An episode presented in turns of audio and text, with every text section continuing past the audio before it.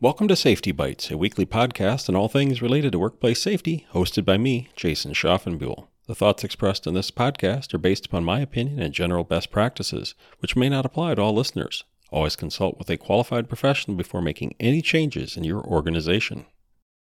If your facility is in a state plan state, your Occupational Safety and Health Administration, or OSHA obligations, may be different than if your facility was in a different state or in a federal program state. While everyone talks about one big OSHA as if it's the same everywhere, there are actually slight differences in the OSHA regulations and differences in enforcement throughout the country. Why is that, you ask? Well, because there are 23 different OSHA programs in the country. There is the federal OSHA program, which covers private sector employees in 28 states.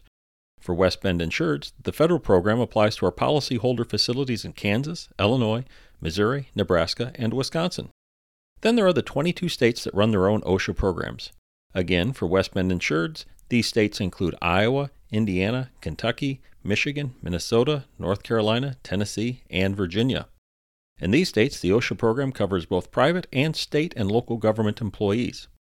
Federal OSHA does not cover state and local government employees, so I would be remiss if I didn't mention that some states have their own OSHA programs that only cover state and local government employees, like Illinois. So in Illinois, private businesses are governed by federal OSHA while state and local government entities like public libraries, county departments, police, and fire departments have their OSHA regulations enforced by a state program. And if you're keeping a scorecard, you'll realize that state and local employees in federal states that don't have their own state OSHA programs that cover state and local government employees are not covered by any OSHA regulations. You have that right. State and local government employees in states like Nebraska and Florida are not covered by any type of OSHA regulations. Is this confusing? Maybe a little. But all you need to know is whether you are a private sector employer or a local or state government employer and which OSHA program covers you. On the OSHA website, www.osha.gov, click on the OSHA tab and then click on State Plans to see a map to help you determine which OSHA program applies to you. I'll admit, it's slightly more complex than that since some states like Wisconsin have a program that is not OSHA approved but enforces OSHA regulations in state and local government entities. How did we end up with all these different OSHA programs? Well, if you listened to podcast 52, I talked about the history of workplace safety.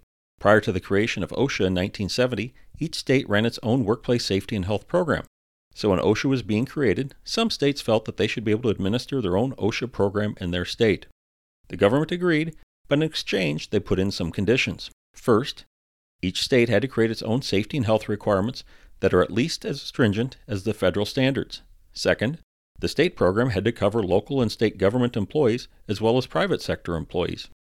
Federal OSHA does not cover state and local government employees because the federal government did not want to usurp the rights of the states. Third, state plan states would get some financial assistance from the federal government to help pay for the administration of the programs. Are there differences between the state program requirements and federal OSHA requirements? Yes, there can be, so it's important to know the regulations that apply to you. In Iowa, for example, the state simply adopts the federal requirements. In states like Michigan and Minnesota, those OSHA programs write their own regulations. Most mirror the federal OSHA requirements, but some regulations can be significantly more stringent. To ensure state plan states are as effective as a federal OSHA, federal OSHA monitors state plan performance annually to ensure each state's OSHA program is functioning as it should. In some states, OSHA has taken over the state program while the state works to fix any issues it has but generally the state programs function quite well.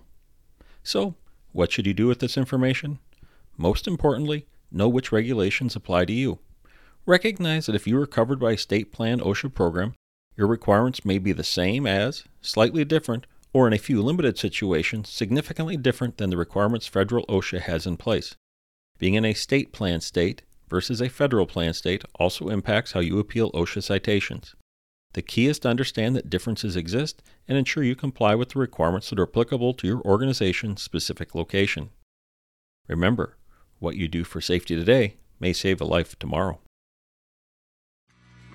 I hope you enjoyed this podcast and will join me next week. Until then, please make time each day to create a safer workplace.